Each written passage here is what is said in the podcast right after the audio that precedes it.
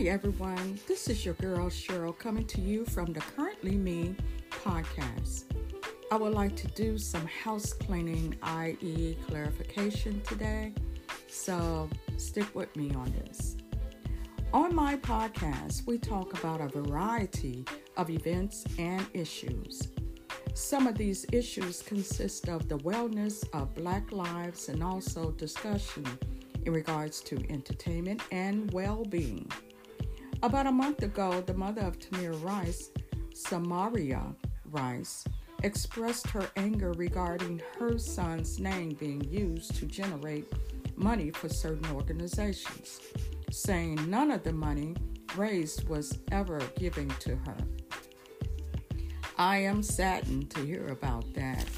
So, just to be clear, we are not an organization, and that's first of all. And neither do we raise money in the name of someone's dearly departed unless asked to. My suggestion to anyone who wants to give to those who have been unjustifiably murdered is to get their family's contact info and give it to them personally so that you know that whatever monies or gifts that you give will reach its destination. So, just to explain, I am a child care provider and a children's book author who has opinions on a variety of topics that affect people and their existence. My mission is to bring understanding and solutions to some of society's problems and or ills, along with keeping up with current social events.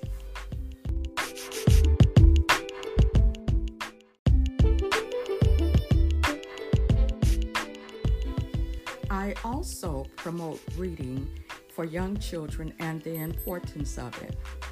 So, if you're interested in the platform of making reading a priority for our young children or your own children, I suggest you head over to my website at thehumblebees.weebly.com. There's a nice selection of books that you can choose from, or you can contact me at postcheryl at gmail.com for any questions that you may have. Thank you today for listening, and I hope you go out and have a great day, and I hope to hear from you soon. Bye.